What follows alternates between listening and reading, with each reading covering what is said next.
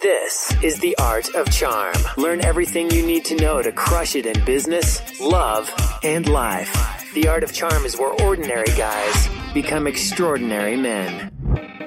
Hey, welcome to the Art of Charm. I'm Jordan Harbinger. The Art of Charm brings together the best coaches in the industry to teach you guys how to crush it in life, love, and at work. Imagine having a mix of experienced mentors teaching you their expertise, packing decades of research, testing, and tough lessons into a concise curriculum. We've created one of the premier men's lifestyle programs available anywhere, and it's free. This is a show that we wish we had a decade ago. Now, this show is about you, and we're here to help you become the best man you can be in every area of your life. So make sure to stay up to date with everything going on here, as well as getting some killer free stuff by signing up for the newsletter at theartofcharm.com. If you're new to the show but you want to know more about what we teach here at The Art of Charm, check out the toolbox at theartofcharmpodcast.com slash toolbox. That's where we've got the fundamentals of dating and attraction, such as body language, eye contact, vocal tonality, even relationship management and breakups. That stuff is all obviously extremely important to your success, so make sure you get a handle on that as well. We've also got our boot camps and our live training running every single week here in Hollywood, California. Details on that at theartofcharm.com or just give us a call or even email me, Jordan H at the Art of Charm, and I'll tell you exactly what you need to know to get started with that. I'm looking forward to meeting all you guys here at the Art of Charm. Today we're talking with my friend Jayson Gaignard. He actually runs one of the most amazing networking events and speech events that I've I've heard of recently. It's called Mastermind Talks. He also uses a treadmill desk because he's a big weirdo. But we're going to talk about how he built a great business and then sabotaged himself, ending up in debt, pulled himself out of that debt using only his network and super early wake up call times, and how he rebuilt his business that serves himself much more than before and turned everything around for himself, again, using only his network. So enjoy this one. He's, he's one of the best networkers that I know. There's a lot to be gleaned from it. So enjoy. You have a treadmill desk, so it's it's it's like a standing desk, but next level, you're actually walking while you're working. Yeah, it was probably one of my my best investments uh, I made last year. So it's an actual Really? like, tr- treadmill, and then I have a desk on top of that. So I do on average about five miles a day, uh, just doing like mindless work, like emails and stuff like that. So I actually have like a mic set up for my podcast, like when I'm relaunching my podcast on Uh-huh. it. So that's so funny. So you're walking pretty slowly though. Five miles a day is is a lot, but it's not a lot if you're standing for like five hours. I mean, you Yeah. should be, you know, it's really slow walking. Wait, it, yeah, I walk at 1.7 miles an hour, and so I only do about three hours or so. So when you're, I you're walking quickly and not like normally. Fair enough. Yeah. When I first got it, I thought I'd just use it for like, you know, very like mindless, mindless stuff, right? I didn't think you could be like creative and walk and type at the same time. I thought there was too many tasks at yeah, once. yeah, it seems like it. my best writing is actually by uh, on this treadmill desk. Like it, it's it's been amazing, and I I do on average like 80 miles a month. Uh, which as before I was just sitting down and you know with terrible posture and stuff like that. So it's uh it's, it was it's been a great investment. Yeah, I almost, I almost can't even believe that. You know what I mean? It's so that is so insane. It is so weird. I, I, well, yeah. I was gonna say if I had my phone on me, I, I have it in the other room now. But I take a picture because I have your your your Skype headshot and my treadmill on the on the backdrop there. Um, but uh, yeah, no, dude, it's it's incredible. It's one of the best investments I've made. And at our next Mastermind Talks event, I'm actually gonna have one set up there so people can uh, try it firsthand. Because a lot of people don't can't grasp it. Um, and they're like, "Oh, I can't work from it. Like it'd be too hard to do or whatever." But once you're doing it, you're like, "This is it's ridiculously easy." Yeah. and uh, the health benefits are huge. I mean, there's tons of studies saying that you sit down all day, it's it's killing you, right? So, Dude, I can I can vouch for that. I sit a lot. I used to even more. I mean, I'm standing right now, but I occasionally I get lazy and like I'll sit down. I started cycling, which I love, and I started doing yoga like every Friday at this startup place that is like open yoga on Friday or whatever. But but you know, my hips were totally screwed up there. Like no medical issues, but just just like sore and they would cr- you know pop and it would be kind of painful and like the hip flexors were super tight and I could like barely do I couldn't do certain movements which is that were very natural movements from other humans. And I, I remember I went to go get a massage from like a legit sports therapist uh, dude who's really really good and like you know works on athletes and he goes he was working on my hip flexors and it was one of the most painful experiences of my life. And he goes, dude, there's something really wrong. He goes like, you must sit a lot. Yeah. And he's like, you must sit with your legs crossed underneath you. And I'm like, yeah, I do that a lot. And he's like, that's so bad for you. So he goes, all right, I'm going to push on these muscles. And I mean, I was screaming, writhing, cursing, everything for an hour. Yeah. And he goes, how do you feel? And I go, is it weird that I feel taller? He goes, no, I didn't want to tell you, but like just because I didn't want to taint your perspective. But he goes, you're probably an inch, inch and a half taller because of the way that your hips are sitting in the joints. And he goes, try to raise your leg out to the side. And I'm like, oh, I know I can't do that. And he's like, just try it now. And I was like, oh my God, I've never seen my leg go in that direction, you know, ever in my life as an adult, especially. And he's like, yeah, man, you got some major tension, your hip flexors. So I, at that point, I realized, okay, I'm really hurting myself by sitting on a chair all day. So I do stand much more now and I cycle more, which gets the muscles working in the legs in, in the opposite direction that most people do. But I think treadmill desk, man, is very much the next, that's next level. I, I can't stand for long for some reason. I get like lower back pain if I stand for longer than an hour. But I can do a treadmill desk for yeah. I mean, I could do four or five hours if I wanted to. I just probably get a little tired of it. So I do. Uh, my commitment is to do five miles a day. So I do five miles a day, and that's it. But you know, to what you said, I mean, I very much the same thing. Like sitting all the time and a terrible posture. I'm always like hunched over the computer and stuff like that.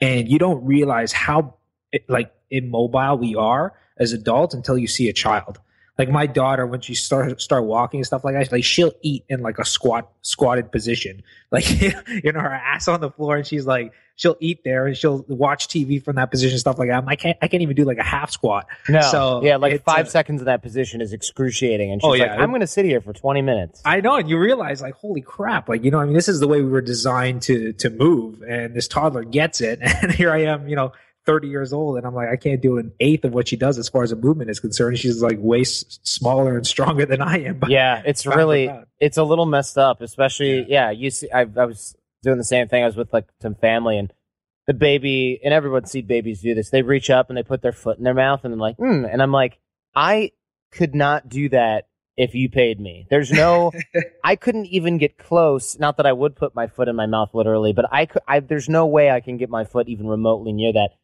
near my face or, or anything. And, uh, it's, it's really, really sad because I'm not that old and I'm in decent, you know, I'm in decent enough shape. yeah, I can run five miles, no problem. I can bike 20 miles, 20, 30 miles, no problem. But I can't bear, I can, I can't touch the floor with straight legs. first world problems, brother. I know, right? I know, I know, I know, I know exactly. Well, moving on from us whining about aging, um, tell us a little bit about yourself because you know you are first of all you're one of the most connected people that I know, and you do it in a way that you're very approachable and accessible, which is great. So you balance that kind of. There's this whole thing where everybody wants to be connected with all these like internet nerd celebrities, right? And people are always surprised when I answer my email. And there's other guys that I'm actually friends with. Like, you know, you write to Tim Ferriss, and you're like, hey, dude, let's grab, and it's like six assistants are like, sorry, Tim is blah, blah, blah. And I'm like, you know what? You know, so it's really, you do a great job of balancing being accessible with still having like a kick ass network. So I want to talk about that. Um, but I also, I want to start earlier than that because you have a great business, but you had a great business before, and then you kind of sabotaged yourself and like screwed up the whole thing. I did. I uh, I dropped out of high school. I started a service based business, and uh, which was a personal concierge business where we'd run errands for people and stuff like that. But I quickly realized that service based businesses are hard to scale. Yeah. So uh, we tell me about it. so we uh, we pivoted into an online product business selling concert tickets, and we grew that over four years um, to about six about six million dollars a year uh, with no outside investments. wow. And I was living the whole quote unquote the whole four hour work week. I was living the dream. Uh, but with all that money and all that free time, you start climbing up Maslow's hierarchy of needs, right? You have your basic needs taken care of, your food, your shelter. Then you start asking yourself, like, why am I here? Uh, will I be remembered? How many people will show up to my funeral? And I was not happy with the answers I was giving myself at the time. really? And uh, around that same time, I realized I was actually making 22 times the national average income. It wow. what is bought- that in Canada? It's like twenty four dollars a day. no, I think it's I think it's about 30, 30 33,000 uh, is the national average at the time when I when I looked it up. You know, in a business community, people would be like, "That's amazing, high fives and that kind of stuff." But it bothered me, and I couldn't figure out why. And then I actually, you know, found out what the average income was divided by 20 or, or multiplied by 22. And that's basically what I was making. Uh, and it was bothersome to me because I'm like, I'm not 22 times happier than the average male. I'm not 22 times healthier. I mean, when I was two years prior to that, when I was 23, I had kidney complications because of stress in my business. So I realized that money and happiness scale very differently.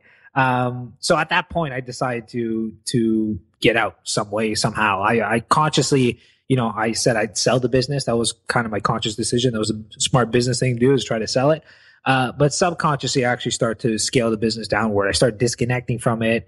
Um, I wouldn't show up to the office. I didn't care what my employees did, um, that kind of stuff. And uh, we were scaling downwards over the course of a year um, By accident or on purpose? On purpose. I just started disconnecting myself from it. It, it was weird. I mean, it was a, a, weird time. But one of the things was I knew as long as I had a plan B, which a business, which was a business that took care of all my wants and needs financially, I never follow through with plan A, which was to create a business that would truly light me up. And now looking back, like now I can look back and, and I, I start seeing a few reasons why I sabotage myself.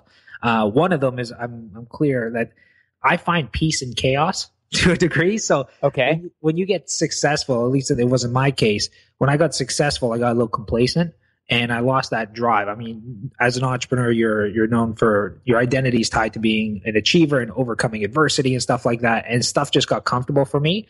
Uh, and I became miserable. And I could at the time I couldn't pinpoint as to why, but when I look back, I was like I was happiest when I was living in a bachelor basement apartment, you know, trying to make ends meet and trying to claw my way to the top, right? So on an unconscious level, I I wanted to get back to that.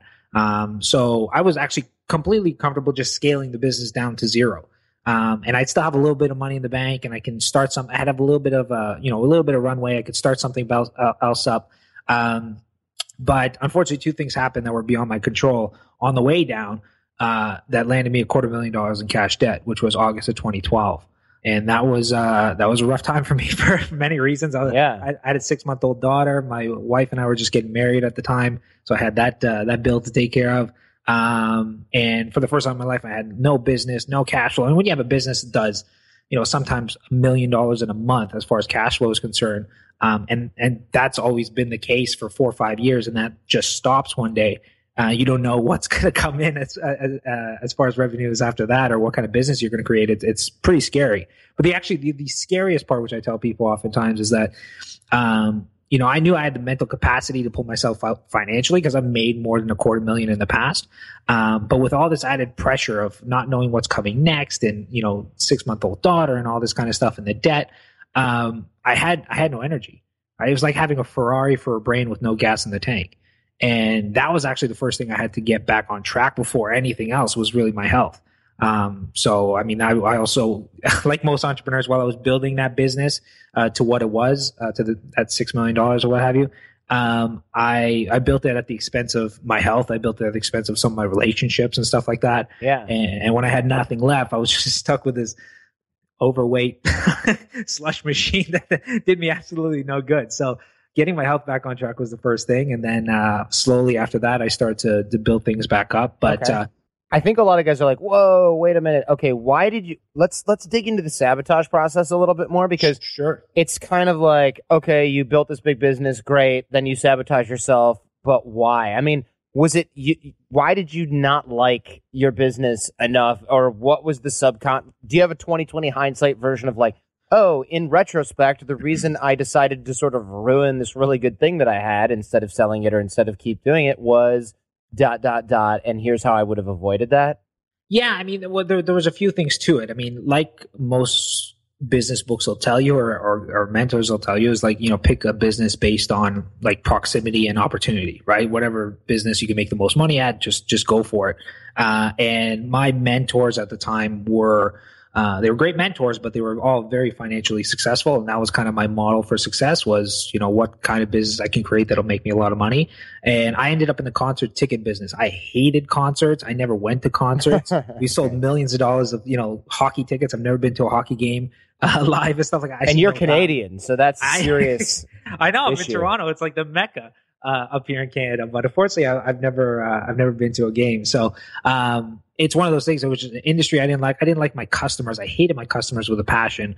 Um, you know, I would I would sab. I started this after a while. I started to sabotage like money making opportunities. People would email me or call me, and I wouldn't return their calls because I knew if I sold to them, then I'd have to deal with them. And if I had to deal with them, I just didn't want to keep on this like cycle of just BS to a degree. Yeah. Um, so those are some of the reasons. There was it was like, and also I mean there was a death of a thousand paper cuts as well. Like I didn't enjoy the industry. I had some B players and C players in the business. I was never good at identifying a talent and keeping a talent. Um, so I hired some B players who in turn hired some C players.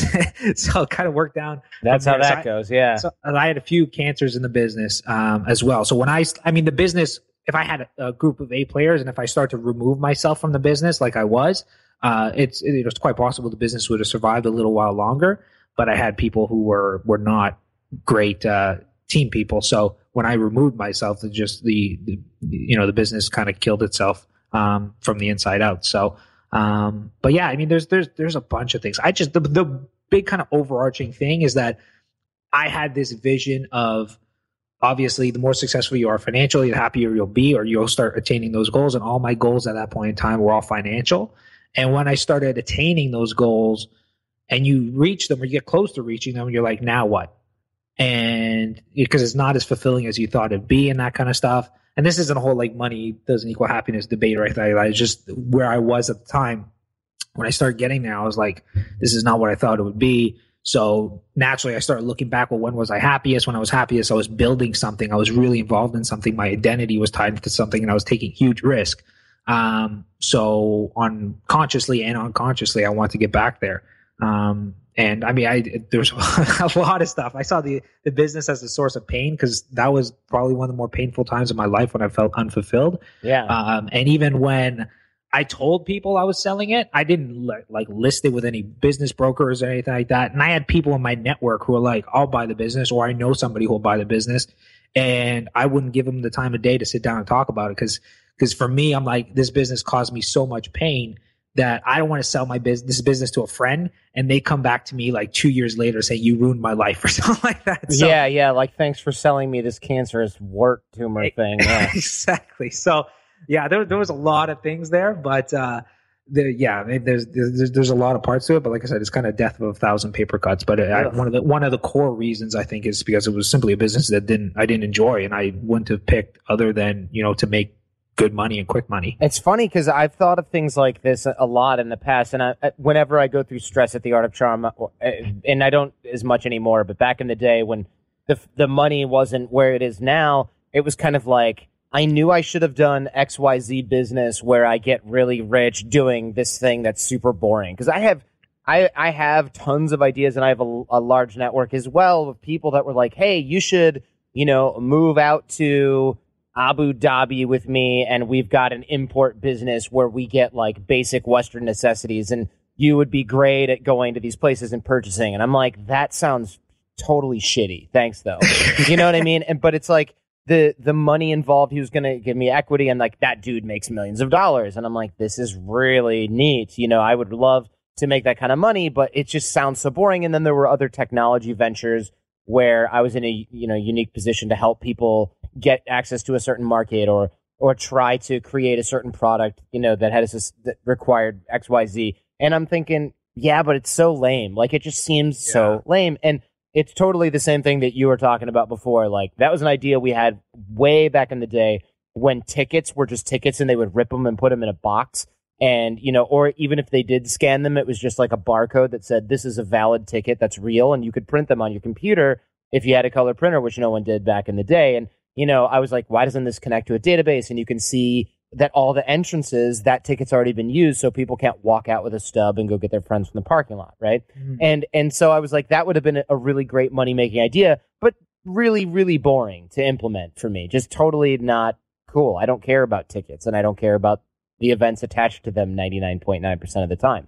So I, I feel you you but you ended up choosing and you're making me feel better. You ended up choosing the one that made a lot of money but that you were just totally uninterested in. And and that would you say that that was a mistake in retro like would you not do that again? I mean it sounds like you you don't recommend well, that. No, uh, it's well, it's tough because I mean, I really sharpened my business skills uh, in that business, right? So I mean, I learned a ton uh, during that time, and it's tough to say to go back and say, you know, I wish I, I didn't need any that, of that, or, right, yeah. or I suggest somebody chooses a different path because understanding how to make money is a pretty important skill set. generally, So- generally good. especially yeah. if you want to do business. So for me, I mean, that I was able to take the majority of that skill set and, and move it on to my next business. But getting clarity on, on really what the end goal is, I think is a huge thing because kind of what you touched on. I mean, uh, opportunities are abundant, right? I mean, when I hit rock bottom and I didn't know what was coming next, there, I, thankfully, I had a great network, so I had a ton of opportunities come my way. But one thing that was different this time around was, I don't know if somebody put me onto it or how I heard about it, but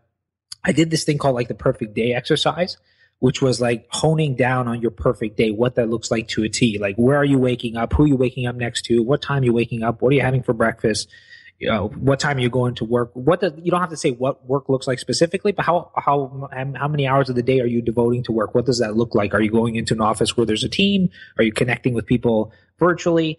And get really clear on that day because I mean, basically the theory is that the core function of, of business is to make money. And the core function of money in my opinion, is to perpetuate experiences in our day to day life. So if we were clear on what our day to day life should look like or what we want it to look like, then we can reverse engineer what business would kind of fit that, right? So um, that's how I I started using that as a filter. So all the opportunities that did come my way, I'd ask myself, I could I could use this perfect day as a filter, and I'd say, would this take me closer to this perfect day, or would it take me further away? So if it was in an industry I'm trying to think of a, an opportunity that came my way at the time. But if it was an industry I didn't really care about or an opportunity to make a ton of money or whatever the case may be, but it wouldn't take me closer to that perfect day because there's two different types of freedom, right? Entrepreneurs, a lot of us are, are conscious that one of the core reasons why we're entrepreneurs is that deep desire for freedom. But there's so there, there's a freedom to do things, um, which a lot of entrepreneurs, quite a few entrepreneurs have, is they have the money to do things, but they don't have the freedom from the business to do those things. That is very true. I can Yeah. vouch for that. that for me was a big thing is is kind of identifying what that perfect day was to a T and then using that as a filter for all opportunities. And and the byproduct is I mean I'm doing something now that lights me up like nothing else. I mean my last business I I, I, I didn't even remotely deal with my customers as opposed to the business I'm in now. There's not a single person that comes to our events that I wouldn't have over for Sunday dinner with my family. That's great. I mean, It's good. Well, yeah, it's completely different, and I'm sure you you probably you know subscribe to some of that. I mean, there's, I'm sure there's people within your your business that you do business with that you know you they're just they're friends, right? It's it's, it's yeah, most like AOC clients, a lot of guys are like, hey, they'll email a few months later, like, hey, not sure if you remember me, but I came to boot camp, and I'm like, uh, I obviously remember you, and I obviously remember everything we talked about. I meet a lot of people, but you know, someone lives in your house for a week, it's like, okay, this is somebody that you're not going to forget anytime soon, and exactly the only time that I might space on somebody is if they have a name like John Smith and they're like, "Hey, I went to your boot camp," and I'm like, "Oh, because I can't see your Facebook picture because it's your baby and not you." Like, I don't, maybe I don't, rem- I don't reckon, I don't see the resemblance yet, but yeah. So it's you know, of course, I love doing that, and then of course, throughout the course of the interviews that I do. Uh, speaking of perfect day, it's get up, go for a bike ride, come back, spend two or three hours talking with really interesting people, recording it, and then delivering that content to the world. Yeah, that's pretty sweet. You Yeah. know? that's awesome, dude. Back to the show. And uh, so, how did you turn yourself around? I mean, you started waking up ass early, and I mean not like seven thirty a.m., but I like four o'clock in the morning early. What Yeah. the hell? Why? Uh, well, so around that time, um, I so I had my six month old daughter, and I started to resent her because um, again, I'm very clear as to why I'm an entrepreneur, so that I can do what I want, when I want, wherever I want, is, is to have that freedom. And anybody who has a child knows that uh, that freedom kind of goes out the window for a little bit when you have Right. a kid. Right? Like if you if you study happiness, I was studying happiness a lot of the time because I was unhappy, and one of the pillars of happiness is perceived control. And I had no sense of control in my life at the time. I mean, everything was spiraling. My my weight, my finances, my relationship with my wife, my relationship with my daughter. Like I had no control anywhere. Um, and with my daughter, I'm like, I can't go on resenting my daughter. I'm like, I, you don't hear that from too many fathers that they, they hate their child to a degree. So I'm like, I can't go on like this. Um, so what I can do is I can bank on not having control between the hours of 8 a.m. to 7 p.m., which is the time she was awake. Uh, but what I can't control is the time before that or the time after that. And so I did this as purely like a happiness experience. I'm like, at least if I can control my mornings, um, then hopefully that'll help me be happy. So I started waking up at 4 a.m. And then, I mean, since then I found out there's so many uh, benefits to having strong morning rituals, but I just became vigilant as far as what I did between the hours of 4 to 8 a.m. And I, over time, I, I started to get more productive in those first four hours of the day than I would, uh, you know, in, in a 14 hour day working for myself before I had a kid. So, um, that's how I started doing that. And I did, I, I do 5 a.m. wake ups now because 4 a.m. is a little tough socially. Because I, I also, it's really important to get your sleep. So if I'm waking up at 4 a.m., I'm going to bed at like 8 p.m., which my wife wasn't a huge fan of, but I wasn't dating or anything like that. So it wasn't, it wasn't a huge kind of damper on my social life. So now I wake up at 5, but for the longest time, I was, uh, 4 to 8 was kind of my, my go time. Wow. Wow. So you went to bed right after you put your baby to bed. Pretty much, yeah. and I think what, what probably helped with, waking up early. I've always been a morning person, so waking up at 5 a.m. hasn't been a killer for me. So this is only an hour or more. Um, but your, I mean, when your daughter's six months old, your your concept of time is just out the window, anyways. Like I'd be waking up. I used to still go to the gym back then, and I'd be I'd wake. She'd wake up around four back then, actually, and I'd wake up at like two forty five, go to the gym, a twenty four hour gym locally, come back, and then get her when she wakes up at four. So my my sleep was already messed up. Um, so it's already out the window. Exactly. So it wasn't a big deal to, to wake up at that specific time. Interesting. Wow. So were you just hyper productive during that time? I became hyper productive. Yeah. So I just it was it was one of the one of the core reasons because you're not reacting to stimulus as much, right? You're not you're not reacting to text messages and phone calls and incoming emails. You'll have emails obviously, but they're not. There's not going to be any new fresh emails at three four in the morning. Um, so you really have that's the best time really to control your your your time and wh- where you allocate your time. That's true. Because no reasonable person in the world, even if your friends know you get up that early, they're yeah. not up that early. And even people who are in different time zones, like three plus hours ahead, it's still early. And nobody can be like, hey, I know you're up that early. So do you want to do a call? Because you'll be like, no. And they're not going to go, what? You don't want to meet at 5 a.m that's totally unreasonable no matter what right? Yeah there, there's no there's no expectations from anybody now i think about it there's no expectations from anybody on the outside right? From your spouse from your kids from anybody. That's like your time. Um, so you know if you squander it away on facebook that's your problem but uh, that's the there's no other opportunity you'll have throughout the day to have full control of your time. Um, and like I, I, learned personally, when, when you have control over that time, it's it's pretty crazy what you can accomplish in a few hours. Yeah, no doubt. Wow. So you started getting up super early. You started to use your network. Let's talk about the network that you use to help pull yourself out of it, because I know that you have a great network now. How did you start to use your? Well, first of all, did you have that network before when you started to pull yourself out of the hole? And how did you use a network? To pull yourself out of debt slash start a new business. I mean, that to people who don't have that or don't have that ability sounds like magic. Sure. Yeah. So it, it's it's funny how it happened. So all this kind of the house of cards fell in August of 2012. Uh, somebody actually gave me somebody in my network gave me a ticket to go see Seth Godin in uh, New York in October, and it was just kind of luck of the draw thing. Um, they just post on Facebook like anybody want a ticket, it's free. I'm like, I'll jump on it. I couldn't, I couldn't, I couldn't pay to go because my wife would never let me spend that kind of money at that time. So right. it was just perfect timing.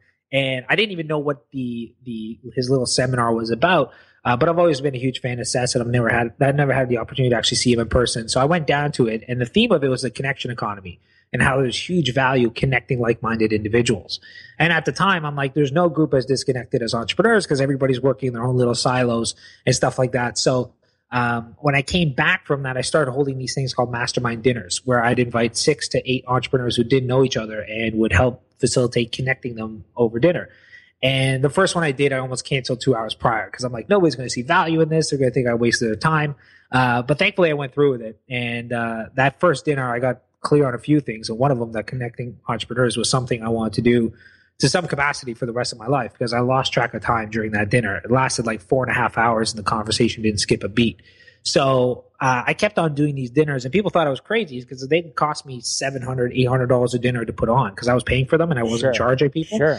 Um, but at the time, I was I was considering bankruptcy. I mean, that was a strong option because I didn't know how I was going to pull out of this. Yeah, so you're like, whatever, it's JP Morgan Chase's money probably at the end of all this. So Well, yeah, because I'm like the bank could take my car, they could take whatever measly assets I have left, but they can't take my relationships. That's a good So- point. Investing in my relationships investing in myself at the time were the two safest investments I could make because everything else was uncertain. So I kept on doing those dinners, and then shortly after that, uh, oddly enough, with the whole waking up at 4 a.m., um, Tim, who's uh, Tim Ferriss, is a, a friend of mine. I've known him for a few years, but he's one of the best book marketers I know by far. And he had a book coming out called The Four Hour Chef, and he uh, he had these things where he was banned out of 1,100 Barnes and Noble bookstores. So he had to move a lot of books within. Why did he get banned again? Do you know why that happened? yeah, yeah, yeah. It's it's because uh, he was the first big name author being published through Amazon. So Barnes and Noble wanted to kind of make an example out of Oh, out of Amazon, which didn't work. yeah. but- Oops. I know. so so that was kind of the thing. But you know, from Tim's perspective, it, was- it was risky because his first book was a huge bestseller. His second book was a huge bestseller. So the expectation is obviously the third's going to be a bestseller. So you had to get creative. And him and I know Ron, you, I know you've, you've interviewed Ryan Holiday before, right? Sure, yeah. Yeah. right. So so him and him and Ryan kind of strategized a few different things, and one of them was to do this land rush deal, where if you bought five books, you got this. If you got twenty books, you got this webinar. If you bought all you know different uh, groups uh, of of books, you got different things. And he had this one like hail mary package that if you bought four thousand books, you get two speaking engagements. And at the time, I thought of actually a friend of mine who puts on these huge events in Canada. They have like two, three thousand people. So I'm like, this is a great opportunity for him. So I sent him an email. And the minute I click send, I'm like, you know? This is a good opportunity for anybody because uh, Tim doesn't speak that much and he's never spoken in Canada. So there, there's scarcity there. So uh, I ended up emailing Tim directly and I'm like, you know what? I'll, I'll, I'll, I'll take the package because he was only offering one. And, um, please, So, you, I- so then your friend goes, "Oh, great," and emails him, and he's like, "Sorry, bro, it's taken." He's like, "Oh man, who got it? The guy that sent you the suggestion and the Well, email." I emailed my buddy because I, I as soon as I emailed him, I emailed him again, and I'm like, you know what, I'm going to take the package if you want to split it or something because it was two Oh, good speaking call. engagements. Good Yeah, call. so um, he didn't have- end up taking it, uh, but what happened was uh, I had to basically raise eighty four thousand dollars in two days. I was going to uh, ask you how much that costs because those yeah. books are not cheap. No, and they're not small either, so I still have a lot of them. But uh, so if you need a copy of the Four Hour Chef, you know where to go. if you need cheap firewood, yeah, please let me know. Um. But uh, but yeah, so um, I had to raise forty. Oh, sorry, in forty eight hours, I had to raise basically eighty four thousand dollars. Right. and um, I never raised money in the past ever. Like I've, I built my first business on credit cards. I was always raised never to ask anything from anybody. Yeah. That was just join the mo- club. Yeah, so um, that was just the, kind of the way I was raised. So it was very difficult for me to do. But obviously, this I already made the commitment, and and that's one of the things I knew. Like if that whole uh, eustress thing, right? Like when you put yourself in a state of stress where you know you can kind of deliver, and that was one of the things I knew. If I committed to buying those books, I'd find a way to raise eighty four thousand dollars. There's a name for putting yourself in so much stress that you have to deliver. yeah, it's called eustress. I've never So- heard of that, but it basically explains my entire college career. exactly. So, um, so I, I basically that morning I called. Uh, I reached out to three friends, um, and I said, you know, this is what I did. I'm, I'm looking for for money. I'm going to do some kind of event. I have no clue what I'm going to do, but for me, I saw it as an opportunity to do what I do in these dinners of like seven or eight people, but on a scale of like a hundred people. And it was very, uh, you know, looking back, I don't, I don't know how they invested in me, but the first two, pe- the first person said uh, he wanted to see the numbers. He was very kind of analytical business guy. Mhm. And I said, no problem, but I only have 48 hours, so I'll see if I can get back to you. Uh, the second guy wanted to talk about like starting a business together, and the third guy just gave me the money right away, and he's like, "We'll talk about it later." And I got clarity that you ne- like at that point in time, like you never know the value of your network until you really need it. And Wait, so uh, somebody was like, "Oh, 84 grand? Yeah, do you take PayPal?"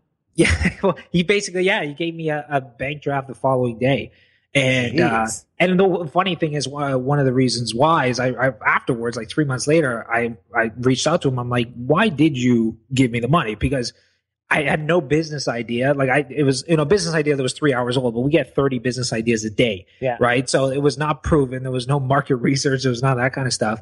And he said, you know, I wasn't investing in the business. I was investing in you. And I realized at that point in time, like, you know, when you hit rock bottom, you'll be left with two things. One is your network and two is your word. And you should never tarnish your word and you should always invest in your network. And, um, that like since then, like integrity and your word and stuff like that has been like a key thing to me. Like I always try to, you know, stay within integrity and stuff like that because that's all you have when you have nothing left. Right. So I was able, you know, so I got the money, uh, and then I got the books and uh, at that time, so Tim's like, we were Tim and I were talking, and he's like, well, you know, you got to pick a date. So I picked uh, May twenty, twenty second, twenty third, which is a week before my birthday last year, or in twenty thirteen.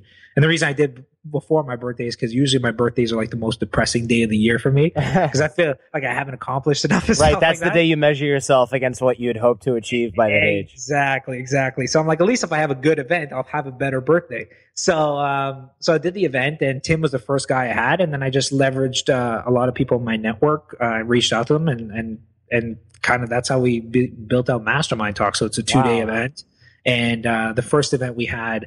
Uh, we had Tim there. We had Marc Ecko, Ryan Holiday, AJ Jacobs, uh, James Altucher, uh, Derek Halpern, Lewis Howes, uh, God, a few others.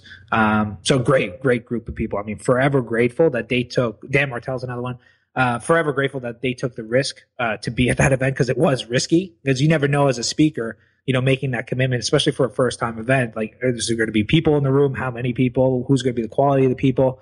Um, so the fact that they they took that that that leap of faith for me, I'll forever be grateful. Um, and then from that, we built out our first event. I was just actually planning to do the one event. I never thought I'd be in the event space. I saw it as a social capital play because I thought if I could put 100 amazing entrepreneurs in the room, I just added 100 amazing people to my network. Uh, but thankfully, it was, it was a huge success. Um, and purely because of the quality of people in the room, because we were we curated the audience. We had 4,200 people apply, and I picked the top 110 people. Um, and uh, yeah, had a great event and did another one three weeks ago, which was another big success. So I'm officially in the event space. That's amazing. So let me just back up the truck a little bit. You basically said, "Hey, do you want to come alongside and speak next to Tim Ferriss?" And everybody went, "Yeah, sure," because that's a good first name to have. And he was the headliner that you got because you bought a ton of his books and you got the money from somebody else in your network. Exactly. So I didn't, I don't, I didn't pay any speakers. That's not our, like, we don't pay any for speakers. That's not our model. Uh, instead, what You we just do, bribe them by buying all of their books. no, well, actually, what we do is we put up a. I took it from uh, Peter Diamandis' X Prize model. So we put up a prize for the best talk as voted by the audience, and some speakers do it on behalf of charity, some don't. But uh, that's one of the kind of the unique things about our events is if I were to pay speakers or speaker fees, I would. That's one of the biggest things as an event promoter. That's where your costs go. Is, sure, you know, yeah, speaker fees. Seventy thousand dollars out the door for your headliner. Exactly. So instead of us spending, you know, two, three hundred thousand dollars for fifteen speakers, we're we're only putting up a twenty five thousand dollar prize. And in the case of our first event, I, that was our secret sauce. I mean, you hit the nail on the head, and not a lot of people were aware of it. Is that I knew if I had Tim, I could get people who want to be connected to Tim, or people who are already friends with Tim, but they're never at the same place at the same time. So I could make the event like that catalyst to kind of reconnect him and his friends to a degree. And although like we all ha- shared, uh, we we shared a very similar network. Like I knew Ryan Holiday, I knew AJ Jacobs, all that kind of stuff. It was just a reason for them to come down uh, outside of winning the prize. Right. And of course, also, it's just good leverage to be like, oh, I spoke at this thing. And then people Google it and go, oh, I know all of the other speakers there. So you must be at that caliber, blah, blah, blah. Exactly. Yeah. And, and once you got the first one or two big ones, the anchors and stuff like that, then it builds credibility. I mean, a lot of people thought the event was a scam, not the speakers, but, uh, people were posting on Tim Ferriss's like Facebook page, like, is this event a scam? Because there's so many like great speakers what have you. Um, so we did go up against that a little bit, but I mean, the first event was a huge success. I mean, we charged thirty three ninety seven for the most part, um, and uh, yeah, it was it, it, it couldn't have gone off any better. And it's funny because now you, you just said, and maybe I misunderstood you, but that you had like 4,200, so 4,200 people wanted to buy tickets, not to speak at, wanted to buy tickets for the last one, and you chose 110 people. Yeah, so the first one we did, we we we did it by application only, because I didn't want to just take anybody per se. So uh, we opened it up for applications, and we received 4,200 applications to attend. Uh, and then I went through every single application one by one, which was not scalable. So we changed the model up for a second event. But uh, I went to reach out to everybody individual. Or sorry, I looked through every application one by one and identified the top 100. Probably identified the top like 160 people, and 110 of them signed up. Um, and uh, that's how we did the first event. The second event, uh, we actually didn't open it up to the general public. Instead, what we did was we only allowed a third of the people to come back from the year prior. Um, and uh, the the other two thirds, what we did was I just identified over the past year. I go to a lot of events. I meet a lot of interesting entrepreneurs. So I create this list of like people who I think would be a great fit for the event and who'd be able to contribute as well. And it was about a list of like 80, 90 entrepreneurs. And I just reached out to them individually. Um, and 78% of those people signed up. So um, that's what we did for our last event, and it sold up that way. It's really cool. And and of course, the speakers they don't get paid, so what do they, they sleep on your couch and you're like, by the way, I get up at four o'clock in the morning. no, well, that's one thing we we, we do take care of uh, their flights and accommodations, okay. but um, but yeah, I mean, it's it's a marginal cost compared to speaker fees. Um, so I mean, we'll you know to fly in 15 speakers and and uh, take care of the hotel, we're looking like 20 grand. Right. Uh, for for something like really nice. So um, again, it's it's a fraction of what we would be paying if our event was a little more kind of conventional. Sure, excellent idea. I mean, it's amazing because I just want to point out that a lot of people are thinking right now, like, oh, I can't do that because da, da, da, da. all you had was your network. You literally used like none of your own money because you didn't have any, and you just did a, a ton of hustle, borrowed the cash from people in your network that you had been creating, and now a lot of people think, oh, I don't, and I hear this a lot. Oh, I don't need to network because I don't really need anything. You know, right now I'm I'm settled in my career, and you are like the poster child for dig your well before you're thirsty. Well, there's a, here's a great example because I mean that's the one thing is people don't invest in their network because they don't see the direct ROI or the immediate ROI. They right. have a hard time pegging that. Um, but it's it's funny. So if you look, the reason I knew Tim Ferriss and I knew a lot of these big names is because Tim actually put on an event three years ago called Opening the Kimono, which yes. was uh, yeah. geared geared towards authors. And it was ten thousand dollars to go for two days. And I never had the intention of ever becoming an author, but I'm like, at ten thousand dollars, there's bound to be some good people there. Yeah. Um, so I pulled the trigger on it. I went to that event, I applied, I got accepted, and I went down to it. And at the time, people in my network were like, "You're crazy spending ten thousand dollars for two days. You're never going to see the ROI." And I'm like, "I don't know. There's some interesting people here. Who knows what'll come from it?" Um, and at the the event, I'm not a super good networker. Like in, I'm a terrible networker actually. Like like in face to face environments, I'm great with following up and stuff like that. That's where I allocate a lot of my energy. And uh, but I so I stayed in touch with quite a few people, including some of the speakers. And if you look at our first Mastermind Talks event, five of the speakers um, that spoke on stage for free, in essence, were from Tim's original event three years prior. I had uh, probably about six or seven people in the audience who paid to be at my event from that event from three years prior. Uh, and uh, I had two people signed up for my twenty thousand dollar a year mastermind group from that event. So if I actually add up the the the what I would have paid in in speaker fees, lost revenue from those six tickets plus the two people on mastermind, it comes out to like two hundred forty thousand dollars. So that ten thousand dollar investment that I made three three years ago, which I had no clue, I never thought I'd be in the event space. I didn't know how I'd leverage these relationships, but that ten thousand dollar investment yielded like a two hundred forty thousand dollar return uh, within three years. And these are relationships. The beauty is, I mean, I'm still friends with Ryan Holiday. We did stuff in Napa Valley a few months ago together. Like I'm still friends with all these people. So if I live to a hundred um, you know these uh, the ROI from that one little event is going to be in the millions easily. Sure, easily. Yeah, that's amazing, and that and that's without selling any books, which is was the whole focus of the content. Exactly, hundred yeah. percent. That's amazing, and obviously, I want to attend next year. I know you invited me this year, but I just we just met like the month before, and I was like, mastermind talks that fly out on short notice. Like, I don't know what's going on. My head is yeah. spinning already. I can't do it. But I'm obviously going next because, of course, two weeks beforehand, everybody was like, "Are you going? Are you going to this? Are you going to that? Am I going to stay there? Are you going to do that?" And uh, the, these other mastermind groups that you and I are in together, everybody was like, "Hey, why aren't you going to that? Hey, I didn't see you at the at mastermind talks. What's the deal?" So I felt like the loser who didn't, you know, get to the party because he was grounded. Well, um, our, our next one's probably going to be taking place near you in, in Napa Valley, most likely. I so. can handle that. Sweet. So I can actually drive there. So I don't have to sleep on your couch and wake up at 4 a.m. with you. There you go. Perfect. I'll take it. Enjoy the rest of the show.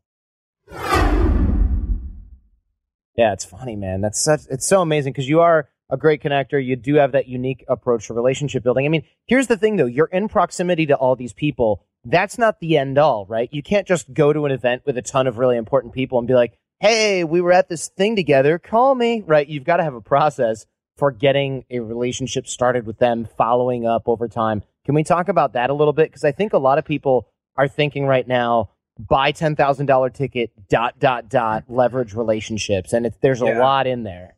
Yeah, it's funny. So that's been something that's kind of been unconscious for quite some time, and a good friend of mine has been pulling it out of me uh, over the last little bit. So I've been a little more conscious of it. But uh, for example, with that Tim Ferriss event, I'm a little different now. But with that Tim Ferriss event, how I, I kind of forge those relationships is again like at events. I'm not. I'm kind of an introvert. I, I'm the type of guy who like stands in the corner of the room and just observes everybody and and just you know who's the who's kind of leading the room and that kind of stuff. And but what I do eh, or what I did in that case was post event, uh, I reached out to people and I didn't do it right away. I, I waited. So, for example, with speakers, some of the speakers I thoroughly uh, thoroughly enjoyed their talk. And you, if you put yourself in the shoes of speakers, if you're em- empathetic, you're like, you know, they practice this talk, they put their life's work into whatever they they said on stage. They go on stage and they say it out there with the hopes that it's going to resonate with somebody. Not only resonate with them, but they apply it in some way. So what I did with the speakers is six months after the event, I followed up with them and I did a video email to each and every one of them. And I said, Hey, it's Jayson. We met briefly at this event six months ago. I just want to let you know that your talk was fantastic and it impacted me in these ways. And this is how I applied it. Uh, and this is, these are the results I got. And the feedback I got from those videos were incredible. Like I shared those privately with people and they ended up sharing them on their Facebook pages, like for their brands or, you know, I got one speaker got back to me. She's like, I'm in tears right now. Nobody's ever done that. Um, so that's kind of one way I, I, I did it for that particular event. Now I do other things like I, I'm usually pretty clear as to who's, and I have a good enough network that I can be clear on who's going to be at, at an event. And I'll usually do like, uh, speaker dinners because oftentimes event promoters don't do that. So, for example, I did. I was in uh, Portland earlier last this week, actually, uh, or last week uh, for uh, World Domination Summit, and uh, I just reached out to a few of the speakers, and I'm like, "Do you guys want to do dinner?" I knew some of them personally and stuff like that, so I did a speaker dinner one night. Um, I did a dinner, a breakfast for a bunch of probably about 20 people, uh, probably a, few people that we mutually know. Um, during the event as well. So I do all kinds of like meetups like that during events. But I'm I'm much I I'm always looking at you know there's a great quote from 22 Immutable Laws of Marketing, which is what works in the military works in marketing, and that's the unexpected. And I take that to relationship building as well. Like if you're in a cocktail room or cocktail party room, and every you're you know somebody's going to meet 10 people that night, you're not really going to stand out, or it's going to be tough to stand out, and there's a lot of noise. So what I'll do is I'll wait, you know, a week or two after the event, and it's you can find out anybody's email address or LinkedIn profile or whatever the case may be, and I'll reach out to them that way in an authentic way, and uh, you know, it really helps. It really kind of there's no noise, and it, it helps you kind of stand above the crowd, and that's just usually the way I network. It's not necessarily the, maybe the best way to network, but it, it works definitely works for me. There's a lot of there's a lot here. I think a lot of people they don't think they need to network or they don't think that they can overcome certain obstacles. And it's funny that you did it basically using only your network as opposed to having a bunch of extra cash or being from a priv- privileged background, etc. Yeah. Yeah, Yeah. I, I, I love that. And so now looking back, I mean, looking at your current business, in what ways does it light you up differently than your other one, which made a bunch of money, did not, and caused you to sabotage yourself? Oh God. Uh, I mean, Where to on- begin, right? on all fronts. Yeah, I mean, like I said, just even down to like the customers. I hate referring to them as customers because some of these people, um, you know, they're all friends. But I mean, some of these people I would literally take a bullet for. Um, they're some of my favorite people on the planet. To be able to to serve, the move from a position of like selling something to serving people. Um, it's it's it's night and day just on that level. Um, you know what I'm doing now is very much in alignment with what I'm good at, like what my unique ability is. You do those like Kolbe tests and you do, you know, disc profiles and stuff like that. You start to get an idea of what you're really, really good at.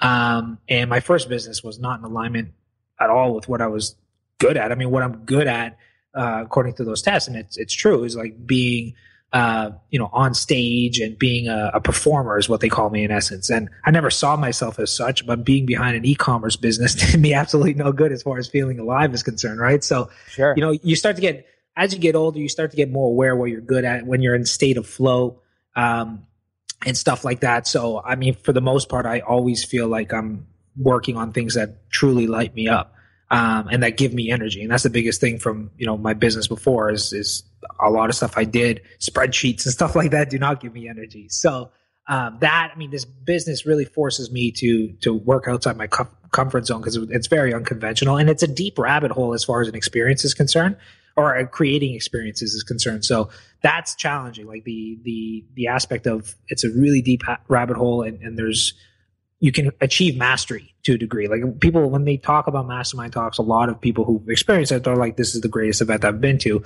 which to me, I don't want to like rest on my laurels. Like I want to always kind of raise that bar year over year, uh, which is really exciting for me. So it's one thing. I mean, surrounding myself with entrepreneurs is something I want to do for the rest of my life. Is I mean, this business, I, in theory, in this current shape and form, I could do it for the rest of my life. Well, I I don't know if, how what the future holds, but it's uh yeah, it definitely lights me up. Excellent. Well, thank you so much, man. Hopefully, I'll be able to attend before the bar gets so high that I don't qualify. I'll definitely keep you in the loop. Excellent. Thanks so much, man. Much appreciated. Great show. Thanks, brother. I hope you guys enjoyed that one. He is one of the best networkers. Mastermind Talks is one of the best events. And uh, now you can get a treadmill desk if you're interested. Really interesting to hear how he built that great business and then just hated it and ended up sabotaging himself and ended up crashing into a bunch of debt and how he used his network, which he was, again, he was doing that networking before he needed it to pull himself out of it, how he got up, got motivated, and got himself back together, and then rebuilt a business that serves himself much more than the other one did. I think that's really inspiring. And of course, now we know why your word and your network really are all that you have when you lose everything else. So I hope you guys enjoyed this one as much as I enjoyed recording this with my buddy Jayson. Hope it inspired you as well. Special thanks to you guys for listening, show feedback, and guest suggestions. We rely on you guys to help keep our finger on the pulse. So if you know someone who's a good fit for the show, let me know, Jordan H at theartofcharm.com. And of course, boot camp details there as well. Go ahead and email or call me. Honestly, that's the best way to get in touch, and I'll give you everything you need to know about our programs here in LA. If you guys are listening, but you're not subscribed in iTunes or Stitcher, go ahead and make the change there, because getting your shows delivered free to your phone or computer while you sleep is the best way to make sure you don't miss anything. Just go to iTunes or Stitcher, wherever you get your podcasts, and search for The Art of Charm. That's it. And if you guys want to write us a nice review, we'll love you forever there as well because it helps other people find us and it's really important to keep our show ranks up. So tell your friends because the greatest compliment you can give us is a referral to someone else, either in person or shared on the web. So have a great week. Go out there and get social and leave everything and everyone better than you found them. Thanks for listening to The Art of Charm. Get more confidence, relationship skills, life hacks, and everything for the extraordinary man at theartofcharmpodcast.com.